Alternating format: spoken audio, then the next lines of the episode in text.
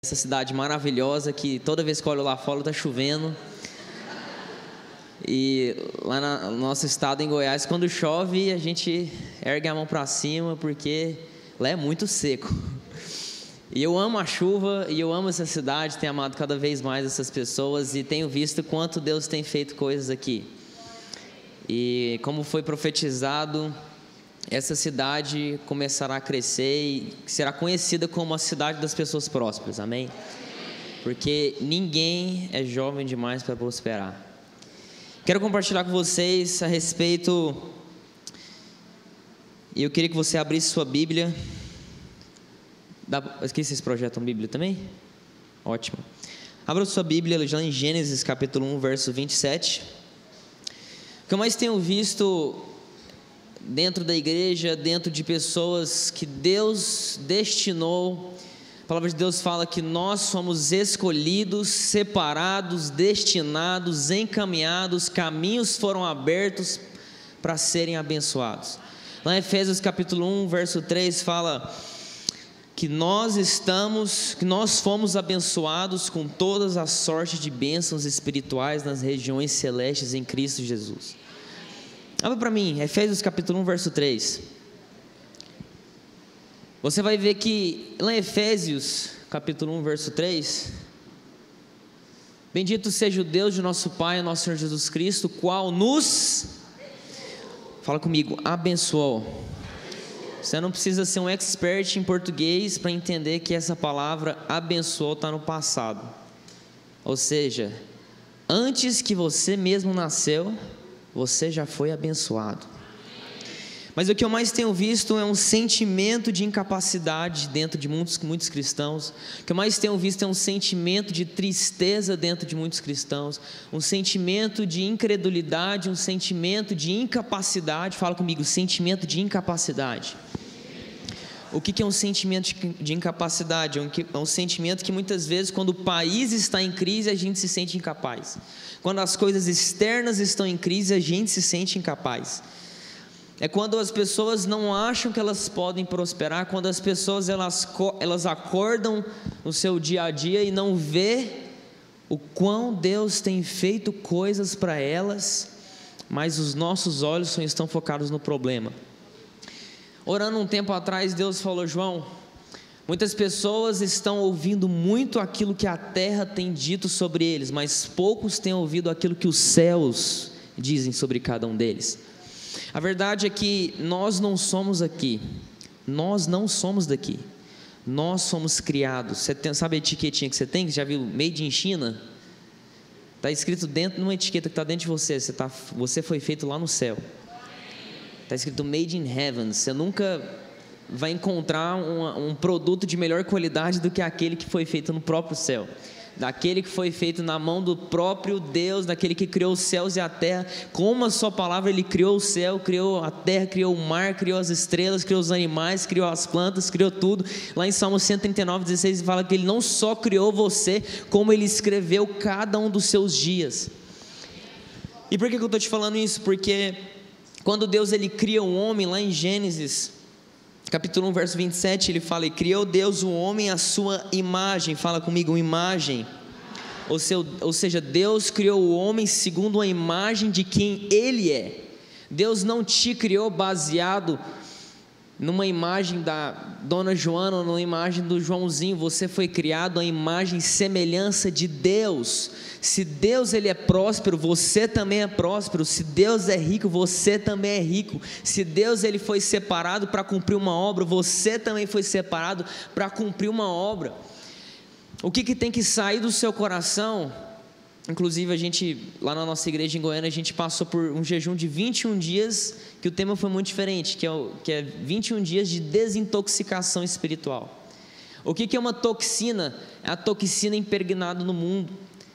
Aí muitos falam, ah, em 2015, a cada 17 segundos uma empresa fechava. A palavra de Deus fala, eu prefiro olhar o contrário, que mil cairão ao meu lado, dez mil ao meu outro lado, mas quem que vai ser atingido? Eu não vou ser. O que, que os seus olhos têm que enxergar? A palavra de Deus fala: não se atente para as coisas que você está vendo. porque ele sabe muito bem que tudo que você vê aqui nessa terra não presta. Mas ele fala: se atente para as coisas que você não vê, porque as coisas que você não vê são coisas eternas. Por que eu estou te falando isso? Porque de onde surgiu esse sentimento de incapacidade? Quando lá em Gênesis capítulo 1, verso 27, fala que a imagem de Deus o criou. A própria imagem de Deus criou eu e você. A própria imagem de Deus formou eu e você. A gente não pode aceitar uma vida inferior do que uma vida igual a de Deus, porque Deus está dentro de nós, Deus formou, nos formou cada detalhe. A palavra de Deus fala que os seus olhos estão atentamente em nós. Mas fala comigo, meu único problema não é a crise. Fala, meu único problema não é o meu emprego. Fala, meu único problema não é a minha família. Fala, meu único problema é não crer no que está escrito na palavra de Deus. A gente precisa se atentar mais àquilo que está reservado para nós. O homem, quando ele peca, no caso Adão, lá fala que ele se separou, é como se ele tivesse se separado daquilo que foi reservado a ele, porque se ele foi criado à imagem de Deus, Deus não tem pecado, sim ou não?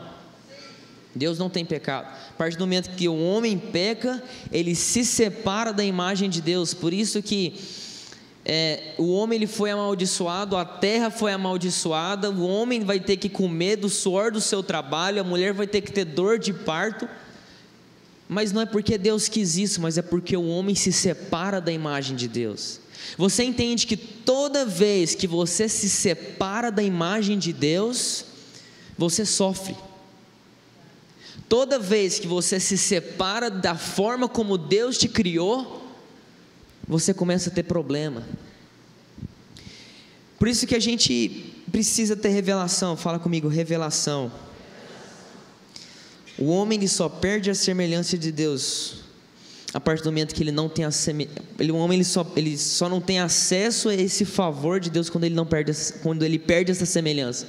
Aí você pensa, então João, como é que eu posso ter essa semelhança? Quer dizer que eu tenho que me comportar bem? João quer dizer que eu tenho que que, que fazer todas as coisas certinhas, quer dizer que eu tenho que, que não, eu, eu, eu tenho que vir em todos os cultos para eu ter uma semelhança com Deus? Não, não, vou te explicar, calma aí. Deus sabia muito bem que a gente não iria conseguir cumprir e fazer todo, todas as coisas conforme tudo é descrito. Mas Deus tem um plano perfeito. Fala comigo, plano perfeito. Lá em Filipenses capítulo 4, verso 13, fala: tudo posso naquele que me fortalece. Aqui, comigo, aqui nessa nova etapa, nessa nova vertente, nesse novo caminho, começa algo diferente. A palavra de Deus, se você for analisar toda a Bíblia, ela vai ser sempre dividida em antiga aliança e a nova aliança. A nova aliança, Jesus falou sobre ela quando ele estava junto com os discípulos e ele pegou o cálice ele falou assim: Esse é o cálice, o cálice da nova aliança. Vocês sabem muito bem o que, que significa o cálice? O sangue, fala comigo, o sangue. Você entende que a partir do momento que o sangue de Cristo é derramado na cruz em favor de nós, Deus, quando Ele olha para nós, Ele não olha aquela imagem caída de Adão. Paulo fala sobre a, o segundo Adão, que é quem? Jesus. Quando Deus olha para cada um de nós, Ele não vê a nossa própria justiça, Ele vê a justiça de Cristo. Por isso que Deus, Ele entendia que a gente não ia conseguir cumprir tudo. Deus, Ele sabe que, e tanto que a lei ela foi criada para mostrar quem que o homem é. A lei foi criada para te mostrar. Você quer seguir os dez mandamentos? Beleza, você vai ser julgado por ela também. Paulo fala sobre isso. Mas a partir do momento que lá em Hebreus capítulo 10 fala que Jesus, a partir do momento que ele cumpre toda a lei, ele nunca pecou, Deus ele, se, ele, ele pegou uma parte dele, por isso que Jesus e Deus é, eles são um, Pai, Filho e Espírito Santo, eles são só um. Jesus ele tira uma porção dele, uma parte dele, é como se o próprio Deus desceu que na terra realmente desceu, mas ele fala, ele se fez semelhança de homem. Ele foi tal qual nós fomos, mas ele nunca pecou. Você sabe por quê? Deus Pai envia Deus Filho, porque antes havia uma separação da imagem de Deus com a imagem do homem. Então Deus Pai envia o Deus Filho, que uma mão ele pega na mão do Pai, e como ele é homem, na outra mão ele pega na mão do homem, ele faz a reconciliação. Ou seja, não depende de você. Você sabe por que, que muitas das vezes você tem um sentimento de incapacidade? O sentimento de incapacidade vem toda vez que você olha para você. Você sabe por que, que você está vendo um jovem de 19 anos aqui pregando numa igreja abençoado, mais rica da cidade? Porque você não está vendo João de 19 anos pregando aqui, você está vendo Jesus Cristo que está dentro de mim e dentro de você. Já não sou eu quem falo, já não sou eu quem vivo, mas Cristo que vive dentro de mim. Se você for perguntar, João, o que você vai falar nessa palavra sua? Eu falo, eu não sei, eu só abro a boca e o Espírito Santo fala. A palavra de Deus fala que Ele não nos deu, não nos deu um espírito de covardia, ele não nos deu um espírito de escravidão, mas Ele nos, nos deu um espírito de ousadia. Ele escolheu cada um de nós, mas Ele escolhe, Ele chama você, Ele fala: João, vem andar comigo. Quantos aqui foram chamados pelo Senhor? A palavra de Deus fala na nova aliança, que quando você escolheu Ele, Ele já tinha escolhido há muito tempo atrás. Quando você decidiu amar Ele, Ele já tinha te amado primeiro. Por isso que o sentimento de incapacidade vem quando toda vez nós olhamos para a nossa própria justiça. O sentimento de incapacidade vem quando nós olhamos para nós mesmos. Não sei quantos você já tiveram aquele sentimento, quando você é muito pequeno, você se sente uma criança indefesa. Quem aqui já, quando era pequeno, se perdeu na praia? Vocês não têm praia aqui não? Quem aqui já se perdeu na praia quando era pequeno? Quem aqui já se perdeu no shopping quando era pequeno? Quem aqui já se perdeu, o que mais? Na igreja quando era pequeno? Eu me lembro uma vez que eu estava lá na praia e eu não vi o meu pai e minha mãe. O que, que eu comecei a fazer? Chorar. Porque uma criança, quando ela está sozinha, ela é indefesa, mas uma criança, quando ela é seu pai, ela tem o maior poder do mundo. Por isso que quando a gente sai daquela porta dessa igreja, se a gente está sozinho, a gente se sente um sentimento de incapacidade um sentimento de eu não consigo, sentimento de eu sei que tem pessoas melhores do que eu lá fora, mas a verdade é que Deus ele escolhe os incapazes para mostrar para os capazes dessa geração que existem pessoas muito maiores.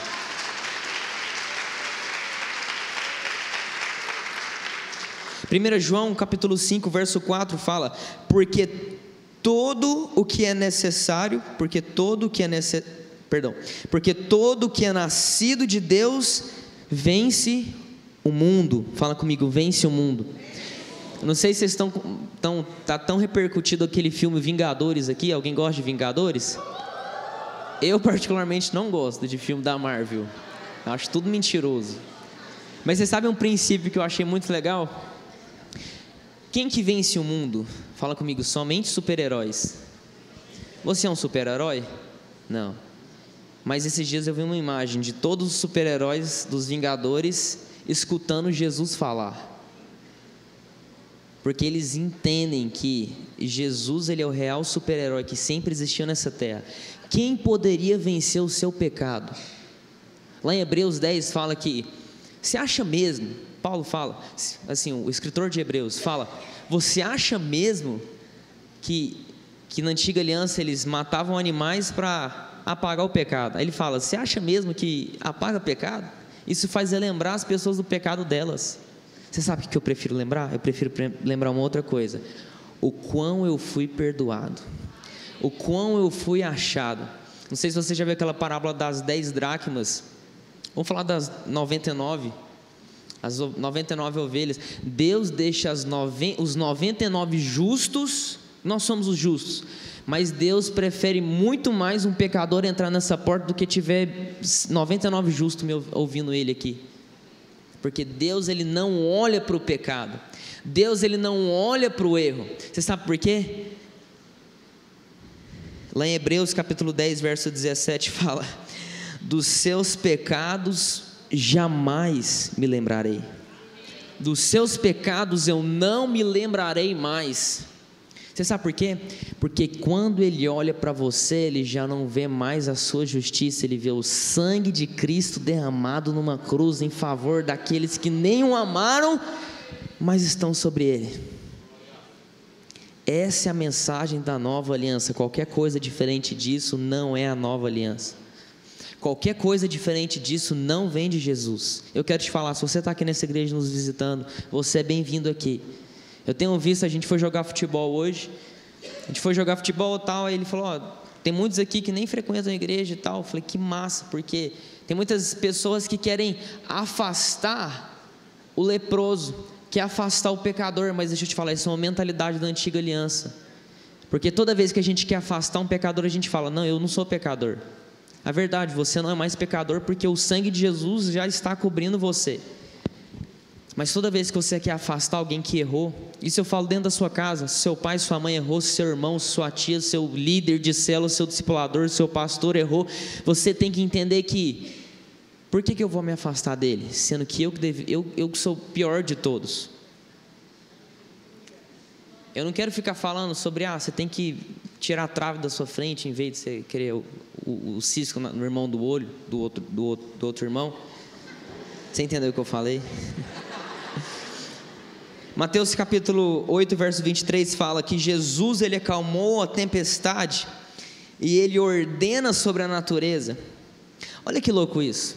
Não sei quantos de vocês conhecem aquela história de quando Jesus ele estava dormindo no barco. Fala dormindo. Ele estava de boa dormindo. Quem aqui gosta de dormir? Então é nós, estamos juntos. Só que é só até as oito, hein, gente? Vamos trabalhar, hein? Jesus estava dormindo no barco. O que estava acontecendo lá fora? Uma tempestade. Aí os discípulos estavam atemorizados, fala a palavra de Deus. Sabe para mim, Mateus capítulo 8, verso 23? Entrando ele no barco, seus discípulos o seguiam. E eis que se levantou no mar tão grande tempestade que o barco era coberto pelas ondas. Ele, porém, estava dormindo. Pode passar. Verso 26. E eles lhe respondeu: Por que temeis, homens de pouca fé? Jesus estava de boa na lagoa dormindo, enquanto o terror estava sendo tocado lá fora. Mas os discípulos estavam olhando ainda para a natureza caída deles. Sendo que, presta atenção no que eu vou te falar aqui agora. Você lembra que eu te falei que a única coisa que separa o homem de Deus é a imagem do próprio homem? Quando o homem tem a imagem de Deus, ele se aproxima, sim ou não? Quando o homem peca, ele perde a posição no qual ele estava junto com Deus, porque o homem foi feito segundo a imagem e semelhança de Deus. Se ele foi feito em imagem e semelhança de Deus, Deus está acima da natureza? O homem também estava acima da natureza? Sim. Mas a partir do momento que você está com Jesus, deixa eu te falar, você também já está acima da natureza. Você está acima das circunstâncias, você está acima das obras do diabo, você está acima da crise, você está acima dos seus problemas, entre aspas. Aos olhos de muitas pessoas é problema, mas as, nos seus olhos você está acima, você domina, você domina sobre as circunstâncias. O que, que acontece aqui? Por que, que Jesus chama os seus discípulos de homens de pouca fé? Porque eles não acreditam na, na imagem que eles têm, de eles também dominarem sobre a tempestade. Aí o que, que acontece? Jesus fala: ah, já que vocês me acordaram mesmo, passa aí. Volta. Então, levantando-se, repreendeu os ventos e o mar e seguiu-se com grande bonança. Presta atenção, quando o homem ele entende quem ele é, ele segue com grande bonância. Ele segue com grande descanso. Fala comigo, descanso. Só pode dormir no meio de uma tempestade quem está dentro do descanso. Você só pode estar dentro do descanso quando você entende que você está acima das circunstâncias. Eu não sei se o João viu a cena quando a gente estava indo para o futebol, tinha umas formiguinhas. Você viu aquela hora? Eu fiquei, você acha que eu fiquei com medo de uma formiguinha? Tinha 550 formiguinhas carregando uma folhinha assim, ó mas é porque tem muitos cristãos que acreditam que eles são menores que uma formiga, sendo que na verdade eles estão acima delas. Tem tantos cristãos que se preocupam tanto com as circunstâncias, com os problemas, com a crise, com o desemprego, com o filho que está que, que tá voltando bêbado para casa, com o filho que está voltando drogado para casa, com o problema que está tendo no emprego, com o problema que está tendo na família, com o problema que está tendo no casamento. Não, meu irmão, quando você fala, você concorda comigo que quando Deus falou, as coisas foram criadas? Se você é tal qual Deus é, quando você fala, circunstância para agora, vai parar. Se você fala, tá, eu não aceito dor de cabeça, que nem eu estava aqui o diabo vem me atentar com dor de cabeça. Eu falei, não, não tem, não, para de encher o saco. Você que tem que falar. Quando você fala, as coisas acontecem. Quando você fala, as coisas acontecem.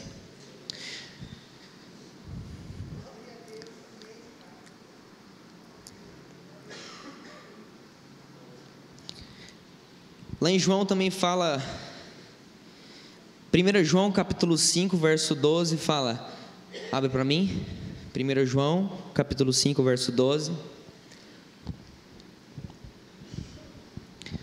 Quem tem o filho tem a vida. Fala comigo, quem tem um filho tem a vida. Se você for ver o que, que tem, qual que é o significado dessa palavra vida, significa zoe Zoe significa abundância. Zoe significa alguém que foi abençoado. Eu quero. Pode fazer um fundinho no teclado também, por favor. Já vou encerrar aqui também. Vou te contar uma história para você entender que quem tem um filho tem a vida, tem tudo, é abençoado. Tem uma história que conta a vida de um homem que ele viveu durante o tempo da, da, da, Segunda Guerra Mundial. E ele tinha um filho. E esse filho, ele foi chamado para a guerra. Porque não tinha uma opção, eles tinham que, todos os jovens, eles tinham que ser, trabalhar, servir o exército. Então o pai foi e deixou o seu filho para a guerra. E esse homem, ele era muito rico. Fala comigo, ele era muito rico. Quando fala que ele é muito rico, é porque ele era muito rico. Ela conta que esse homem ele tinha vários quadros dentro da casa dele. Era um amante de quadros. E durante a guerra, eles estavam lá no meio da guerra e eles estavam eles foram cercados, os soldados, inclusive o filho desse homem estava lá dentro junto desses soldados. Eles foram cercados por uma casa que eles estavam escondidos. E acabou que esse filho ele teve uma brilhante ideia. Ele falou assim: Galera, eu vou sair na porta da casa dando tiro para tudo quanto é lado. E vocês, enquanto eles vão estar distraídos, vocês vão sair pela, pelo fundo da casa e vão se salvar. Ótima ideia, sim ou não? O problema é que ele vai morrer. Aí o povo falou: Você é louco, você quer morrer? Lega de ser. Tem problema na cabeça? Falei, não, não, eu vou. Pronto, acabou e vocês vão sair. Eu vou sair dando tiro. Se vocês quiserem sair, vocês vão. Aconteceu então que ele, esse garoto ele saiu na frente da casa, começou dando tiro e tal, tal, acabou, foi morto. E os outros colegas de trabalho, eles se salvaram. E não sei se você sabe, toda vez que morre alguém na guerra, eles têm que dar a, a, eles têm que contar presencialmente. Aí eles foram todos eles que foram salvos por esse filho contar para o pai dele. Ele falou: "Olha, seu filho morreu na guerra, mas foi por uma boa causa ele salvou a gente. Aí o pai se entristeceu muito, chorou durante muito tempo. Ele já estava ficando velho, ele acabou que faleceu. Então, quando acabou a guerra, ele foi leiloar quadro, os quadros. E tem um fato interessante que esses amigos, os colegas desse, desse garoto, eles levaram um quadro para esse homem, porque ele era um amante de quadro. Ele levou o quadro com a caricatura do seu filho. Só que eles levaram como se fosse numa feira fazer a caricatura do filho dele, consequentemente, não tem nem se compara o valor desse quadro com os outros tipos de quadro que ele tinha lá. Quadro de milhões de reais ele tinha na casa dele. Aconteceu então que eles foram leiloar o quadro e começou pela caricatura do filho dele. Então estavam muitas pessoas lá na, nesse leilão de quadros e começou pela caricatura do filho dele. Então vamos começar pela caricatura. Primeiro lance, ninguém queria dar lance nenhum. Só que no meio desse, dentro desse leilão, tinha uma mulher que era, era a secretária que tra trabalhou durante muitos anos na casa desse homem. Ele falou, aí ela pensou com, com ela mesma, eu vou comprar, por mais que ninguém vê nenhum valor, eu vejo um valor porque eu vi que esse homem adorava e ele ficava contemplando essa imagem do filho dele o dia inteiro, o dia inteiro, o dia inteiro, o dia inteiro. E ela falou: Eu vou comprar porque eu sei o quanto ele amava o seu filho. Mas não tinha valor nenhum. Ela foi e deu o lance de um dólar. Então ela foi, beleza, leiloado, você pode levar o quadro. Ninguém queria mais dar nenhum lance. E quando ela pegou o quadro, o carinha bateu o martelinho, tá finalizado o leilão. Aí o pessoal falou assim: como assim está finalizado o leilão?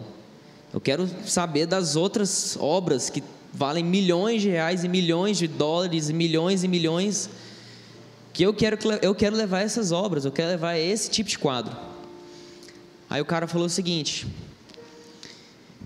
O senhor, o pai desse filho, que é a caricatura que está aqui nesse quadro, ele deixou um testamento atrás desse quadro que ninguém enxergava valor. E falou assim: que quem levar o quadro do filho vai levar tudo. Deixa eu te contar um negócio. Quando você escolhe o filho, você recebe tudo. Quando você escolhe o filho, aquele que morreu por causa de muitas outras pessoas, você ganha tudo. Fique de pé onde você está. Quem tem o filho tem o favor de Deus te perseguindo.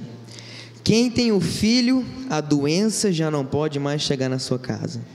Quem tem o filho domina sobre as circunstâncias. Quem tem o filho já entende que tudo o que é do Pai é seu também. Não é porque você merece, não é porque você fez algo para merecer, mas não é porque você pagou um preço tão grande, mas é simplesmente quando você decide escolher o filho, você recebe tudo. Lá em 1 Reis capítulo 2, verso 3 fala: Desse modo será bem sucedido em tudo que fizeres e tudo que empreenderes.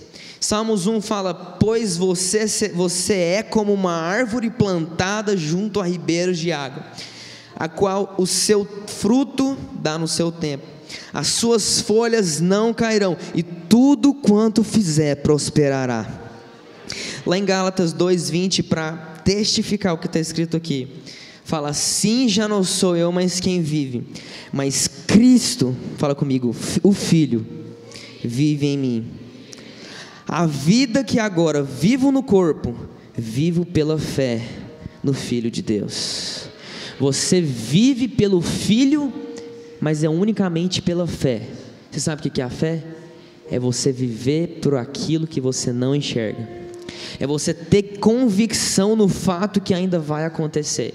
E deixa eu te contar um negócio. Jesus falou: Você quer começar a mover montanhas? Você quer começar a fazer obras maiores? Você quer começar a ver coisas maiores? Apenas crê. Apenas crê.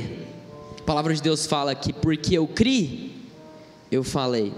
Por isso eu quero te convidar você repetir após mim. E essa deve ser uma constância na sua vida. Se você está com alguma doença, eu quero que você fale, eu já sou curado. Se você está com algum problema, eu quero que você fale: Eu já fui curado por meio daquele que me amou, por meio daquele que já levou toda a enfermidade naquela cruz. Se você está com um problema no casamento, você tem que falar: O Senhor já escolheu a minha família. Eu e a minha casa, nós vamos servir ao Senhor. Você vai começar a profetizar, você vai começar a falar, você vai começar a gerar algo que no meio do deserto vai começar a florescer. Quando Abraão ia para o deserto, falou: Esse povo é doido. Abraão falou o seguinte: É deserto até eu chegar, é problema até eu chegar.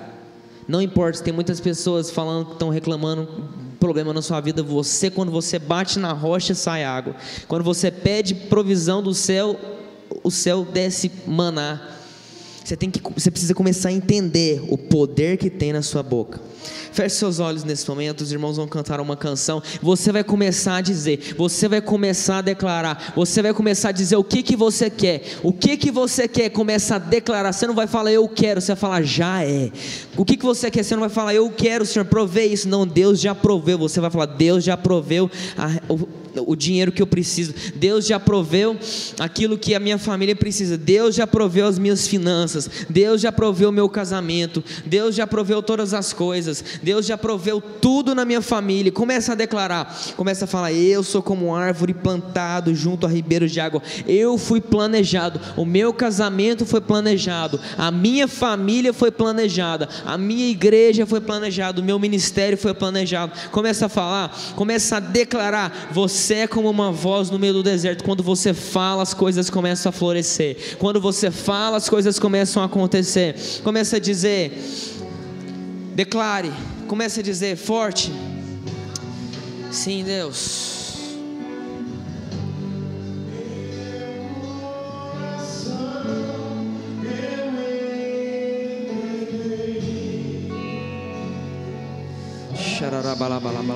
Continue falando. O que, que você quer ver? Comece a ver coisas maiores. Fala, Senhor, eu quero ver coisas maiores. Eu quero ver coisas maiores.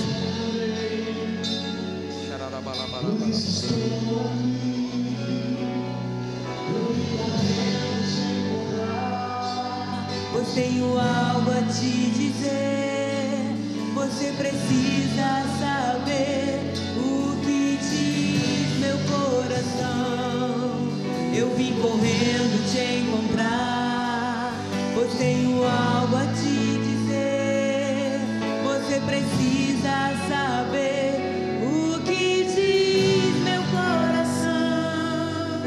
Fala assim comigo, eu sou bem sucedido em tudo que eu faço, em tudo que eu empreendo, em tudo que eu coloco a mão, prospera. Fala, onde eu coloco a planta dos meus pés, ali tem vida. Fala assim: eu sou como uma árvore plantada, eu fui planejado. Fala, eu estou junto a ribeiros de água, a fonte de Jesus, a água que Deus me dá eu não volto a ter sede. Eu sou suprido em todas as coisas. Fala assim: eu dou fruto no tempo certo. Fala aquilo que eu estou fazendo tem fruto. Fala as minhas folhas não caem. Fala assim: tudo que eu faço eu prospero. Em nome do Senhor Jesus, aplauda o Senhor Jesus nesse momento, em nome do Senhor Jesus. Aleluia.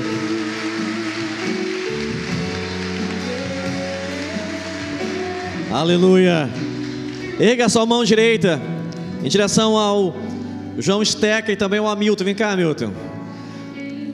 Você vai seguir o Hamilton no Instagram e você vai ser o maior investidor da Bolsa de Valores.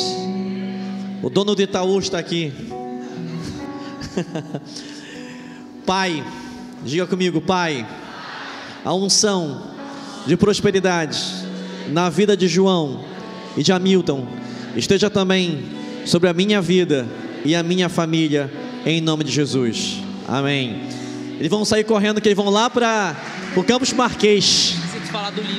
Não, vou falar no final, vou falar, tá? Eles vão lá para o Campus Marquês.